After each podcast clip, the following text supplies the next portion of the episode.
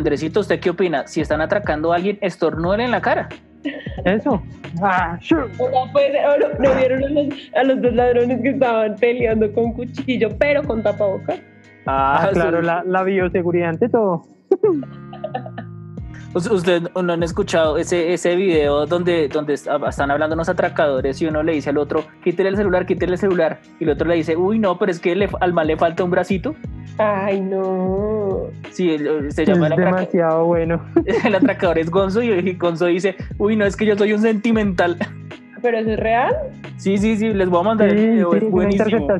Y el man dice, no, pero estamos robando. Y el man dice, no, pero es que me da cagada. ¿En serio? Ay, pues, gente.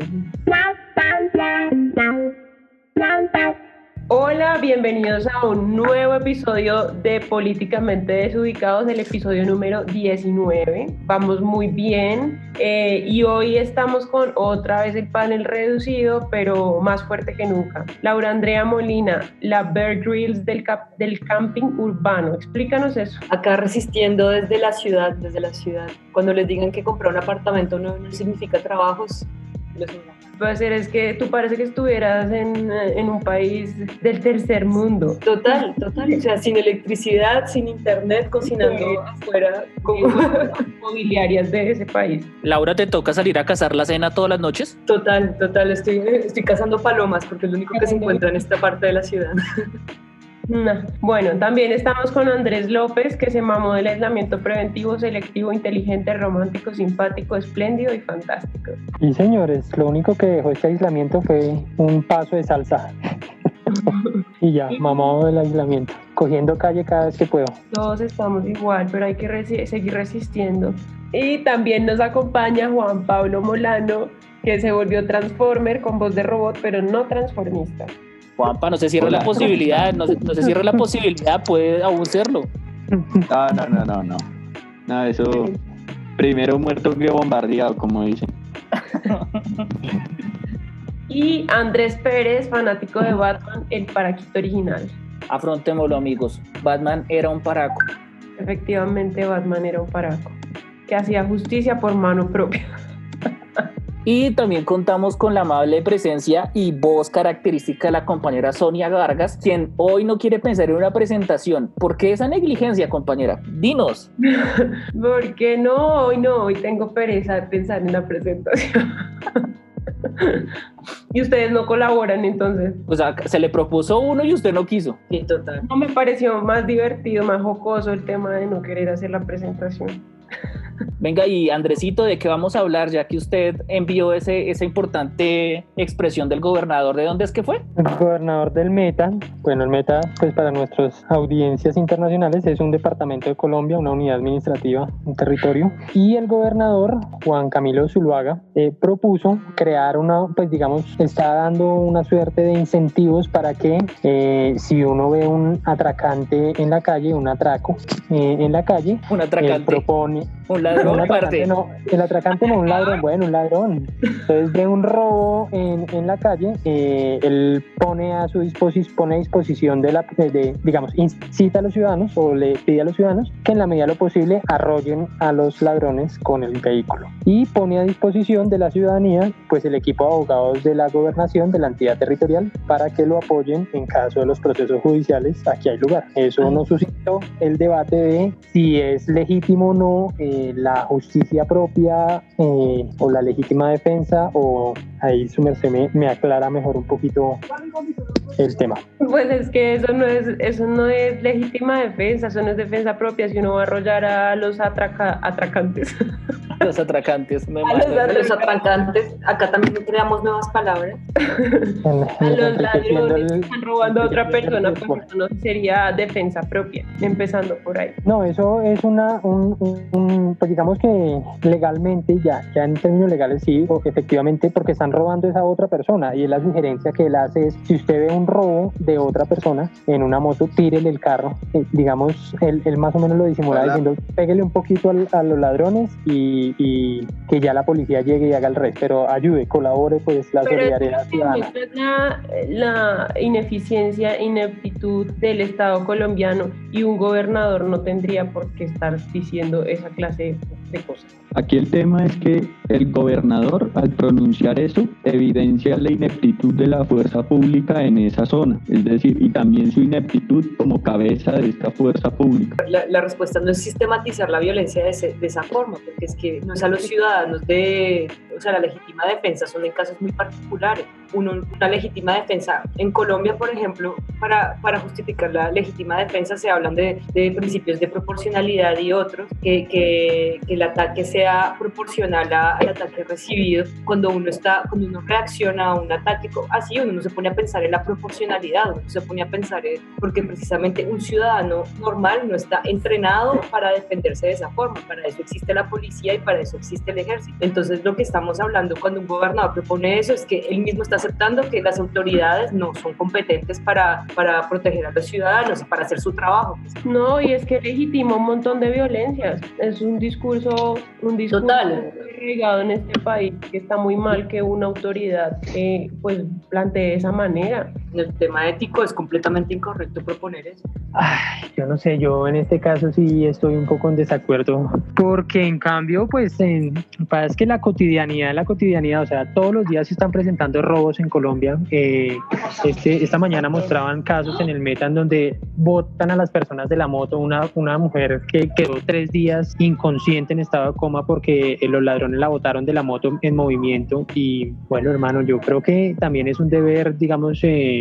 incluso de carácter constitucional, pues a- la solidaridad entre, entre, los, entre las personas. Pues sí, obvio. Eh, o sea, yo no estamos puedo ser indiferente, no puedo ser persona- indiferente. No estamos hablando de dejar a la indiferente. persona atracada ahí. O sea, si me No, entiendes. pero, pero eh, también estamos hablando de la posibilidad de evitar el atraco. Por ejemplo, si yo veo que está desarrollando un atraco y yo con un vehículo puedo, eh, puedo apoyar, digamos, al, al ciudadano que está indefenso y a las autoridades, pues eh, mi apoyo no, no, no tiene que ser mal, mal visto. Y pues en una situación como la que estamos viviendo, en el que hay un aumento importante de, de inseguridad, es que acu- acuérdense que la gracia pues de, de asociarnos al Estado es que el Estado nos defienda y digamos que el, el- el- uso de la violencia lo haga él, pero si no, de esa manera no podemos renunciar tampoco a la defensa de nuestra vida, de nuestra propiedad, de nuestra familia. Pero es que ahí no estás, Entonces, ahí no digamos estás hablando también- de, de tu vida y de tu propiedad, estás hablando Claro, de... pero del de otro, pero ese otro pues también eh, hay un principio de solidaridad con, con las otras personas. Si yo veo que a Sonia la están robando, Una cosa es, es que que colocarle, esto, hay, esto hay que colocarle caso específico. Yo veo que a Sonia la están robando, Sonia ahí en la calle la están robando. Y yo puedo hacer algo para ayudar a Sonia. Por supuesto. ¿Cómo no voy a hacer algo? Voy Por a hacer algo para ayudar a Sonia. Por supuesto, pero es que decir que Bueno. le tiren el carro a los, a los ladrones es legitimar una violencia. ¿Cuál es la diferencia entre una persona que anda buscando ladrones para atropellarlos y un paramilitar que busca guerrilleros para matarlos? No, pero So- Sonia, eso, No, eso, eso es No. claramente desproporcionado. Peras y manzanas, pero pensamiento, No, no, o sea- el pensamiento de hacer justicia por la mano propia. ¿Qué creen que hacían los paramilitares?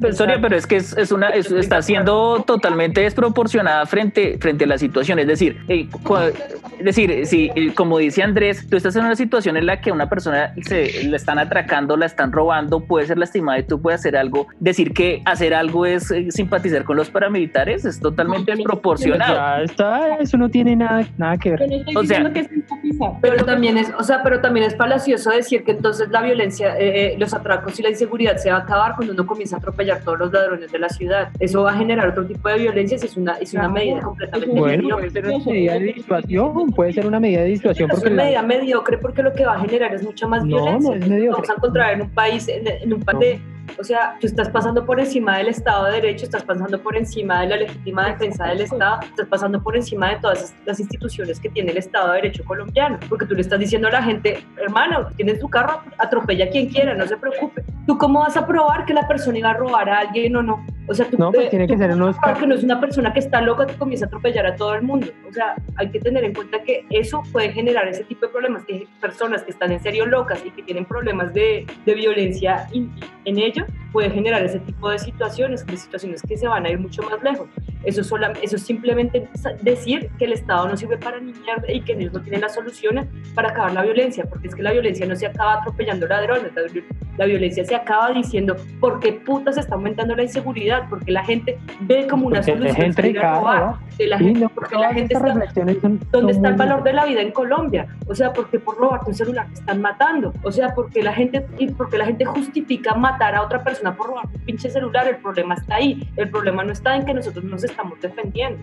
Es que, es que yo por eso digo que están sacando todo de proporción. Es decir, No, estamos, no, mira, es estamos hablando de una situación específica en la cual a una persona, es que a mí me ha pasado, digamos, lo, lo van a atracar a uno y si uno se está dando cuenta que está sucediendo algo. Eh, En una ocasión a mí me iban a atracar en la calle, dos pelados me iban a atracar y un taxista frenó, eh, vio que me estaban atracando, un taxista frenó, se bajó del taxi y los dos manes salieron corriendo. Si el sujeto no hubiera hecho nada, o sea, si el sujeto simplemente no hubiera hecho nada, me hubieran atracado. Es decir, estamos hablando acá de una situación específica, estamos hablando de una situación que no es como dice Laura, que uno va a ir con el carro atropellando a todo el mundo, sino tú ves que está pasando algo en la calle, tú ves, están atracando a una persona, una persona está pidiendo auxilio, pues tú tienes, o sea, yo creo que por mero principio de solidaridad, uno tiene que hacer algo. Claro, es que, es que- pero, pero es que nuevamente, es decir, no, no estamos, es aquí no estamos... el carro al ladrón. No le echó el carro al ladrón y, y aún así lo sucedió. Entonces el- Eh, la solución es echarle la, el carro La- al ladrón. pero es que estamos, estamos hablando, por ejemplo, estamos hablando de un caso de fleteo, por ejemplo. Va una persona en una camioneta, una- un- se le paran al lado en una moto con un fierro. Pues lo que tú puedes hacer es utilizar el vehículo para eh, tumbar a esta gente de la moto, hacer algo. Si estamos, no estamos aquí hablando de montar grupos paramilitares ni nada por el estilo. Estamos hablando de que en una situación particular pero nuevamente, eh, nuevamente, estamos hablando eh, de una situación particular en la que puedes ayudar a una persona que está en peligro. O sea, yo, todo esto es proporcionalidad. Es decir, obviamente, si, si ustedes me están diciendo que es que es una persona que va a- un grupo va a salir a buscar eh, delincuentes en la calle y a matar gente, pues claro que no. Pero es que estamos hablando de una situación en la que tú le puedes brindar una ayuda a una persona. O sea, es- para mí sería inconcebible que si yo veo que a Juan Pablo lo están atracando y yo no haga nada, o sea, ¿qué clase de persona? O sea, ¿qué dice eso de mí? Sí, o sea, yo estamos hablando Yo creo que- de Yo creo proporcionalidad. que Andrés, de Andrés está tocando un tema interesante. por, por supuesto que no tiene nada que ver con la solidaridad con la que yo voy a, la- a las otras No, sí. personas. Yo también voy Sí, a hacer Sonia, tiene que ver mucho con la solidaridad y la cohesión social. O sea, Un sociólogo, decir un que atropellar a sociólogo, una persona es solidaridad, o sea, que tú dices que específicamente, o sea, es que estamos hablando del O sea, caso Laura, pero Laura, pero por Dios, es decir, Laura. La- Laura, por Dios, pero tú, tú estás diciendo que en un caso, o sea, en un caso de fleteo, que tú puedes hacer algo, o sea, en cualquier momento ese mal le dispara a la persona que está tratando de robar y no hacer nada, o sea, se quedarse sentado mirando y es que el Estado, gritarle, oiga, está brocando el Estado de Derecho, no lo haga. Estoy diciendo es que No, no tiene eso- nada que ver porque yo te estoy hablando de que son situaciones donde tú no sabes cómo vas a reaccionar y, el, y es demasiado responsable de un gobernador estar diciendo que está bien atropellar a la gente para evitarlo. Tú no sabes cómo vas a reaccionar en, esas, en esa situación, tú no sabes cómo vas a reaccionar en un momento donde estás siendo atacado. Tú no Además, puedes que en peligro la vida de más personas. Porque ¿qué pasa con el, el ladrón? No se queda quieto. Esperen, yo no estoy hablando de que no haya que hacer nada en, una, en caso de que uno vea un atraco. Pero es que una cosa es eso y otra cosa es legitimar un discurso de violencia que ya está suficientemente arraigado en este país por parte de una autoridad que es un gobernador. O sea, yo como gobernador no puedo salir a decir, usted haga lo que se le dé la gana cuando vea un atraco, porque es que yo lo voy a defender. Eso no tiene ningún sentido, porque es que además las situaciones son completamente diferentes y uno tiene que, de todas maneras, como autoridad, pues hacer respetar el Estado de Derecho que está representando. ¿sí? O sea, no se trata de la solidaridad. Obviamente, si yo voy a ver un atraco, pues yo voy a ver qué puedo hacer, pero no, no, no creo que reaccione echándole el carro encima a los ladrones. No sé cómo vaya a reaccionar, pero es que en este país la estructura de pensamiento es ese, justicia por mano propia. Y si hay alguien que me lo, me lo legitima, que me lo avala como un gobernador, pues obviamente un montón de personas se van a sentir con esa libertad. Y después, ¿qué argumentos van a usar? ¿Sí? No fue cualquier No es como que cualquiera de nosotros pues lo haría, lo piensa bien y hace las cosas bien, pero es que no todo el mundo hace lo mismo. sí tiene que ver con un tema de solidaridad. Un sociólogo llamado Diego Gambetta, en algún momento en un estudio sociológico sobre la mafia siciliana, describía que la destrucción de las instituciones y la, el- la destrucción de la cohesión social generaba el surgimiento y la impunidad del crimen. Sí, el crimen pervive es porque la gente no es solidaria, no respeta las instituciones y cunde la anarquía. Básicamente es eso. Lo que pasa es que actuar con el vehículo genera que uno no pone en peligro su vida y digamos eh, afecta digamos el, robo. Entonces yo creo que la figura de echarle el carro encima es más por ese lado. ¿Sí? ¿En, qué momento, digamos, uno tiene que aprender a evaluar también cuándo pone en riesgo su vida y cuándo no? Es diferente, yo no te puedo decir qué haría mientras veo un atraco con, un cuchillo, pues lo que, lo que puedo hacer en ese momento es lo que puedo hacer en ese momento, ¿sí me entiendes? Pero pues eh, si voy en un carro y veo que están atracando a una persona, pues eh, no sé, gritaré, empezaré a pitar, lo que sea, para que la gente reaccione bien. Hay casos que se ha inhibido al atracador de esa manera, no necesariamente echando el carro encima. Y yo no lo haría, yo no le Entonces, ¿cómo?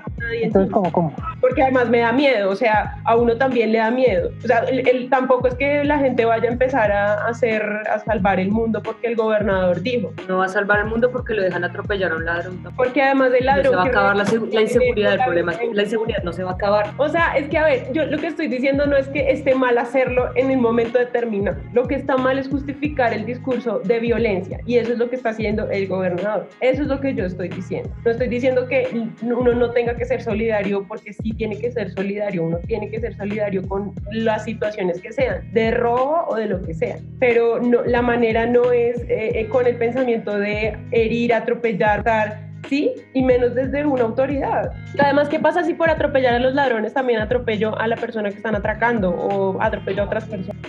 ¿Sí? O, el, o, el, del caso del que el escolta, iba un escolta atrás de la persona que estaban atropellando. Sí, el, el, que mató a Legarda. Y el escolta lo mató. Pues, pues estos son casos de casos. O sea, obviamente uno tiene que hacer algo, pero pues si uno está en un carro atrás y hay una, un hombre con un arma, o sea, ¿qué haces tú?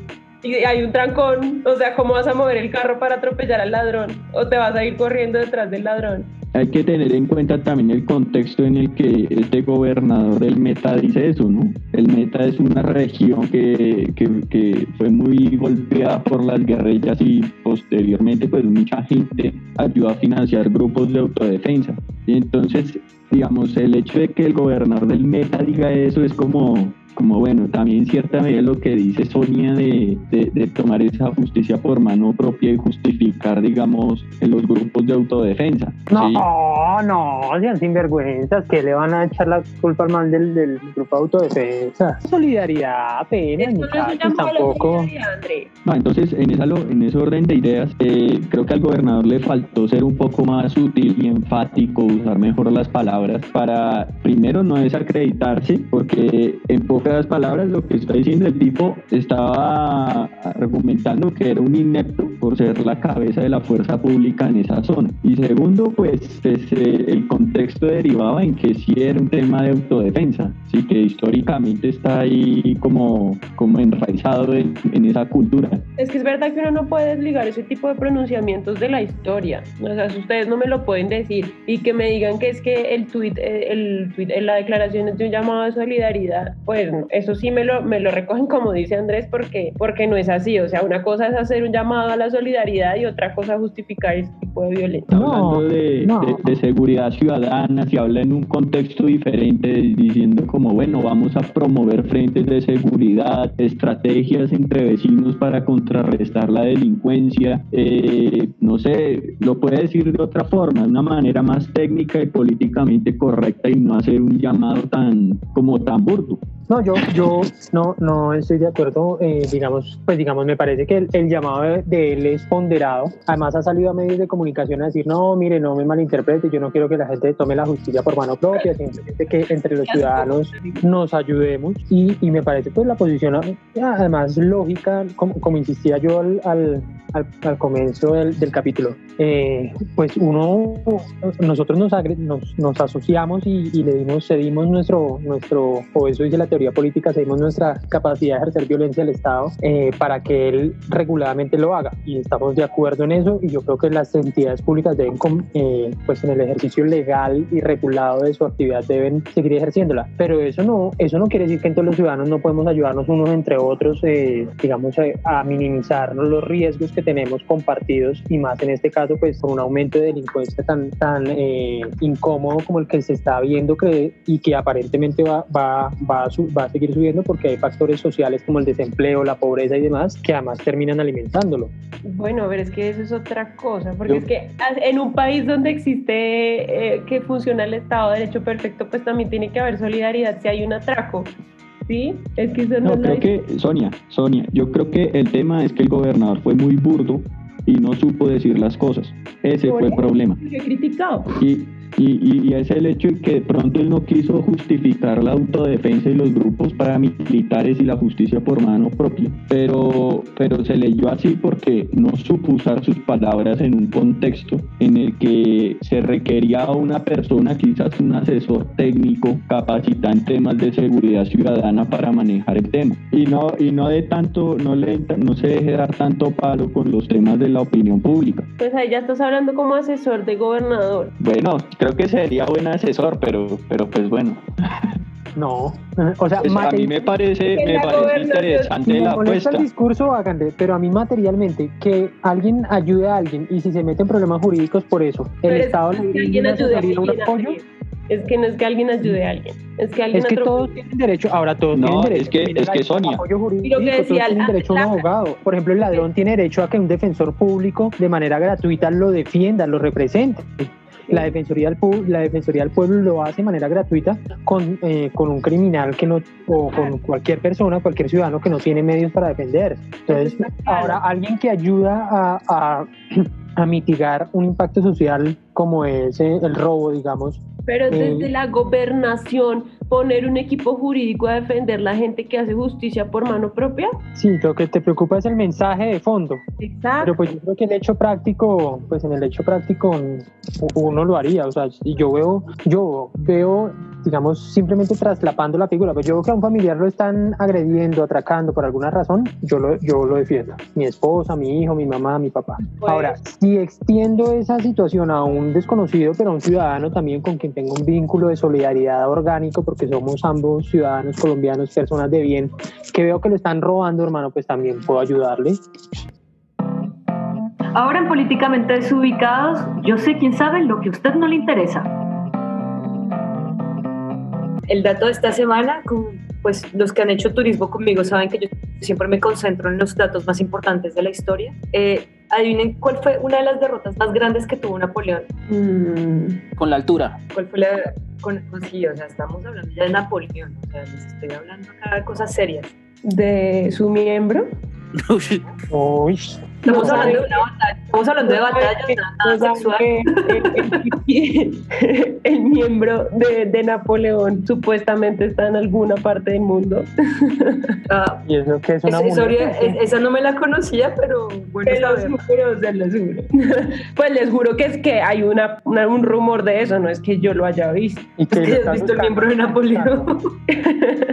bueno, continúa con tu dato. Waterloo. Bueno, tiene que ver con Waterloo. Resulta que en los después de los tratados de Tilsit entre Rusia y, y, Francia, pues entonces Napoleón quería celebrar eso con una ida a cazar. Entonces le pidió a su, a su jefe de Estado Mayor que fuera, eh, que, que, le organizara la cosa con comidita, con traguito, con viejas, con todo. Y el tipo, pues el tipo se, eh, le llevó unos conejos, unos conejos que tenía que soltar en la natura, pues en el, en el bosque para que pudieran cazar. Eran aproximadamente 100, 100, 100 conejos y los echó al, al, al, al, bosque. ¿Qué pasó? Pues que los conejos no tenían miedo del ejército y lo que hicieron fue que iban hacia ellos y los atacaron porque resulta que el tipo, en vez de coger eh, conejos salvajes, cogió conejos domesticados y para esos conejos domesticados, pues los hombres los tenían que alimentar. Entonces al principio pues fue chistoso porque los estaban atacando conejos, pero después ya como que la cosa brava y les tocó coger sus chiritos e irse. Ok. O sea, era el, el inminente inicio del planeta de los conejos. Estás escuchando Políticamente Desubicados. Síguenos en nuestras redes sociales, en YouTube como Políticamente Desubicados y Instagram como poli.desubicados. ¿Cómo les gusta derrochar su dinero o malgastarlo? Bueno, a ver, no sé, yo creo que una de las cosas en las que más, más gasto mi dinero es en, en belleza, en cosmética, marica. Eh, yo no sé ustedes, pero Ay, bueno, ya que eh, ustedes no les preocupa mucho cómo es la apariencia de la piel. Pues a mí sí, pero no malgasto el dinero en eso. Ay, O sea. Yo sea- Hasta ahora, hasta ahora me compré cremas, cremas de verdad, cremas, porque ya estoy viendo que me están saliendo muchas arrugas. y no creo que sea malgastar, es, eso era algo necesario. No, no, porque soy muy blanca, Claro. eh, la piel se me envejece rápido. No, pero eso no es malgastar, o sea, no, comprarse una buena crema no. Malgastar es lo que ya hace Geraldine y es irse a un, como se llama Primor y es un- un- una tienda de cosas muy baratas, ¿vale? Yo creo que todos son traídos de China. Y son cosas como retinol que te quita las arrugas a dos euros. Pues venga para acá. O sea, marica, eso no es, o sea, no, no sirve para nada. Pero bueno, yo me lo he hecho todas las noches. Y, No, y yo que cosas así como mm, mascarillas con baba de caracol de un euro. O sea, obviamente. No, no, no, no. Sí, eso sí es malgastar el como- dinero. Ah, a Y mí contaminar el planeta. sido- Ay, eh, no me diga eso. Deje a la gente ser feliz, Sonia, hombre. No. Parece lo último ha sido unas lágrimas de unicornio que evita los radicales libres. ¿Cómo, cómo, cómo estuvo otra vez, por favor? Geraldine, esto supera la frontera de toda mala compra, o sea, compra absur- absurda. Yo le he dicho que ay pierdo dinero, o sea, es que es ridículo. Pero como así que de unicornio. Marica, no sé, o sea, ahí lo pone como y son como ¿Es en así como translúcidas. ¿Me estás hablando en serio? O sea, te lo venden como la Te voy a enviar una foto. Sí, y, y, y se supone que evita los radicales libres de la cara. Es una lágrima de unicornio. Ok. Y es que, que mandaron, mandaron a Van Helsing a buscar al unicornio y, y el... Pues son, y- y- pues la empresa es ucraniana, así que puede ser. Puede ser que haya unicornios en Ucrania. ¿será, será que, ¿Será que tiene que ver con eso de los las empresas tecnológicas que son los unicornios de la economía? Esas son lágrimas de Mark Zuckerberg.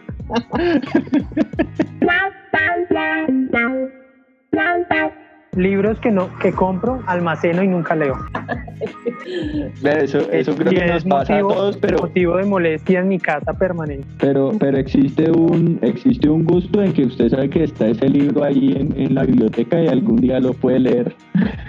Y eso, hay una suerte de pajazos mentales que se echa uno y no, después cuando Sí. ya Pero para con mí- vacaciones. No, pero Mm. para mí no es un pajazo mental, sino todo lo contrario, es una carga. Porque yo veo el libro que no he leído y digo, "Jue pucha, ¿por qué no lo he leído?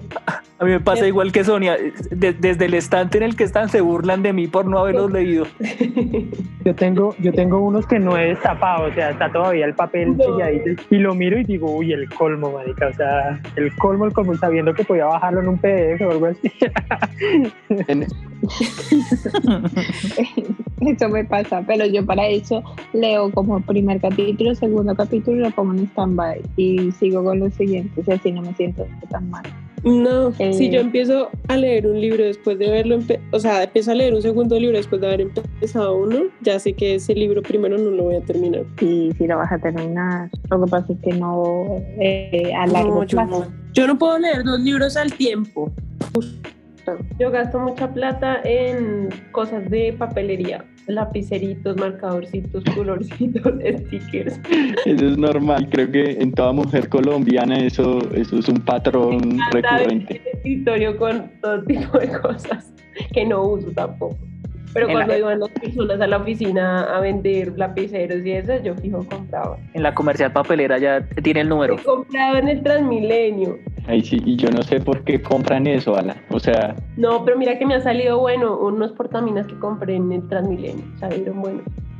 Oiga, pero saben que uno sí gasta harto en viajes. No, pero eso no es mal gastar, ¿no? No, es que yo creo que hoy en día uno gasta más en una experiencia que tener uno, un, uno, un bien, ¿no? Un objetivo, una, un objeto. así es. Claro. Yo le Eh. boto platica a los viajes.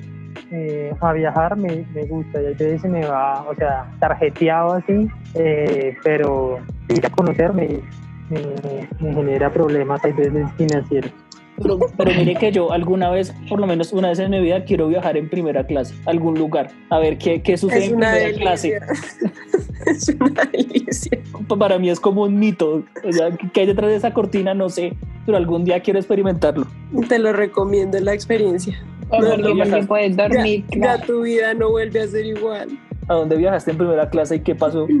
Lo que pasa es que, pues, como mi hermano trabaja en Avianca, entonces, pues, el, el, los pasajes de él, o sea, tienen como, como algunos, como tres, bueno, no me acuerdo cuál, cuál es el número, pero cierto número de pasajes para la familia pero, o sea, toca pagar, toca pagar, pero menos. Y cuando, por ejemplo, se llena atrás y tienen que pasar a alguien, pues uno tiene la prioridad. Entonces eso me pasó una vez que vine de, pues que estaba haciendo la maestría en Europa y vine y me volví en primera clase. Es una delicia. Pero tomaste champán y así en plan. Te dan de todo, te tratan como un rey, o sea, de verdad te sientes la persona más importante. mentiras. Pero, pero, yo siempre, eh, digamos, una primera clase. Una cama, tú puedes pedir lo que quieras, te atiende súper bien la cobija, es como una islita para uno. Y, no te cobran lo que pides porque atrás a uno le, le cobran hasta por sonreírle. No, pero en Avianca no te cobran, pues en las aerolíneas así no te cobran, te dan el almuerzo, te, pues te dan la comida la comida, eso no te lo cobran. Es que la última vez que viajé a Europa, viajé por Air Europa, parce, no daban comida, un, vuelo de 10 horas. ¿Que no? daban comida. parce, el, la, como padecí ese vuelo, ustedes no se imaginan. No, yo, terrible. Pero muchas no, ratas, ¿no? Viajan, nunca viajan. Y, ese, y, ese, y ese avión de Europa iba peteado, pero completamente lleno. Yo con un pela, una señora con un peladito de manos al lado y 10 horas, parce, y no dieron nada de comer. No, qué desgracia. Uy, no, terrible. ¿Y tras de todo la silla bien incómoda? Sí, por eso digo que alguna vez quiero experimentar qué se siente viajar en primera clase. Pues tienes que viajar harto para que tengas millas y te asciendan. Va a tocar. Pero, todos pues, somos remochileros en esos viajes, ¿no? Como que no se necesita hotel, o si necesitan ustedes hotel de buena calidad y demás. Mm, de buena calidad no, pero de media. sí, entre un hotel que cuesta 40 mil y uno que cuesta 80 por la comodidad, yo no creo de 80. No, yo, yo, ahí voto los, los 40, pero en cambio me voy a conocer todo lo que más pueda, eh, eh, o sea, meterme lo más lejos posible, eh, la irresponsabilidad en el viaje, eso, eso es lo mío responsabilidad. No, pero yo no soy responsable. Yo no soy de, de, simplemente irme caprichosamente y pagar con tarjeta de crédito. No, yo trato de ahorrar al menos una partecita. A, mí me pasa algo, algo, algo muy chistoso y es que yo soy una persona que planifica el viaje, miro qué días voy a hacer tal cosa. Mi novia es un poco más, más improvisa un poco más. Entonces, a veces, no, eso ya miramos el hotel, que es mejor, y, y, esa es una buena práctica. Mire que llegar a una ciudad y a veces, bueno, uno no, no, no haber preparado el hotel, pero es bueno ir a mirar dónde queda el hotel, dónde, para no llevarse un chasco. No, yo, sí, yo sí prefiero tenerlo ya seguro. Y, y más si voy sola. O sea, ¿ustedes no son de hostal? Yo tampoco. No, De, de compartir habitación, no. No. O sea, imagínese un hijo puta loco que se levante de, no sé, no, no, no, Además que uno tiene que tener todo el tiempo abierto el cuarto, o sea, pues sí, todo el tiempo está disponible para que entre otras personas. Sí, no, además a estas alturas de la vida uno lo que necesita es privacidad.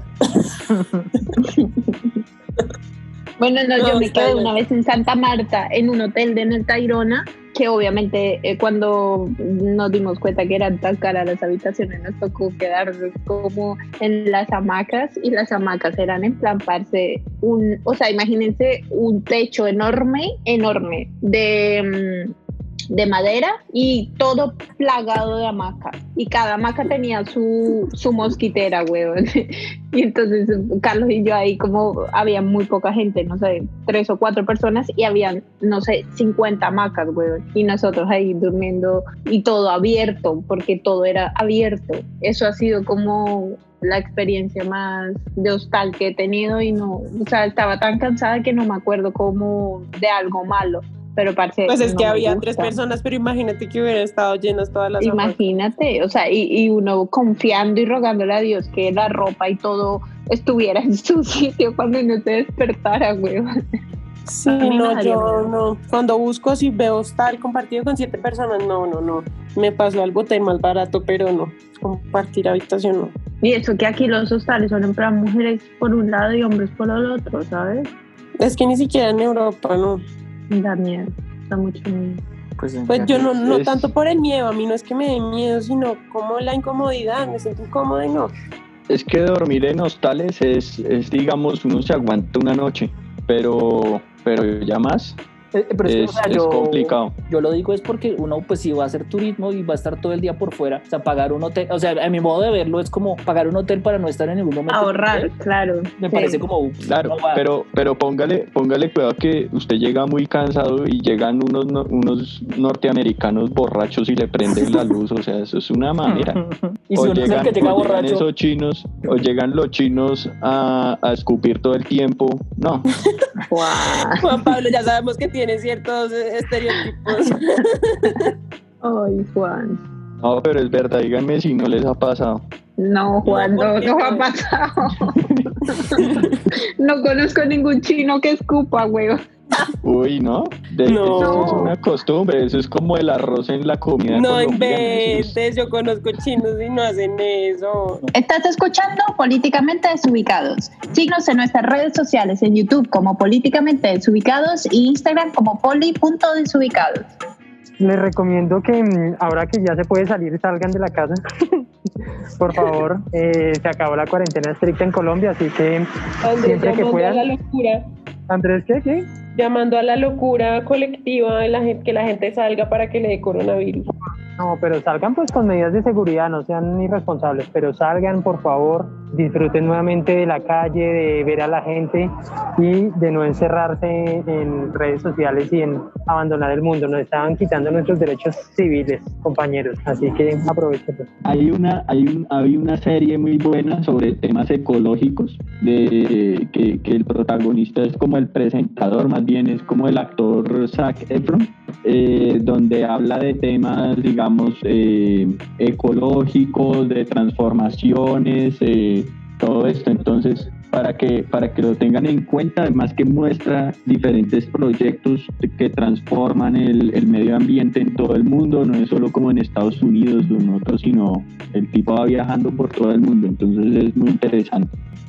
Listo, Juanpa. ¿Y cómo se llama? ¿No Bueno. dijiste? Ay, no me acuerdo. Ahí, ahí sale la cara de Zac Efron. Búsquelo como Zac Efron. Bueno, mi recomendación es una serie que está en Netflix que se llama Bonus Familien. Es sueca y es algo diferente, como muestra como la, las relaciones, una relación y con hijos de diferentes parejas, entonces es, es diferente e interesante. Yo en esta recomendación me voy de añejito. Eh, estuve repasando, como nuestro tema anterior del, del podcast fue películas, estuve repasando clásicos del cine y volví a ver esa maravillosa película Taxi Driver de Martin Scorsese con Robert De Niro como protagonista. Véanla, es muy muy buena. Otra vez la volví a disfrutar y qué bien ha envejecido esa película, muy acorde a, a nuestros días. Y si se les parece al Joker, no es mera coincidencia. Bueno, para que nuestros oyentes se- enteren por este medio, que es nuestro principal formato, eh, estamos sacando unos episodios exclusivos con entrevistas a expertos en ciertos temas eh, y el título de, esas, de esos episodios es Poli- Poli- Poli- Políticamente Informados, ¿cierto? Sí, políticamente informados. ¡Qué creativos somos, por Dios! Sí, muy creativo. los episodios se llaman, los pueden encontrar como políticamente informados y hasta ahora van dos episodios. Esperen más próximamente. Son muy interesantes, así que vayan a escucharlos. Si en uno hablamos con Jean Basset sobre democracia y elecciones en Colombia, y en el otro hablamos con Joan López de la Fundación Carisma sobre el tema de eh, privacidad, acceso a la información y política pública, que están muy, muy buenas las entrevistas. Vayan a escucharlos y es cuando nos ponemos un poco serios, así que es muy interesante. Esto fue Políticamente Desubicados. No olvides seguirnos en nuestras redes sociales, en YouTube como Políticamente Desubicados y en Instagram como poli.desubicados.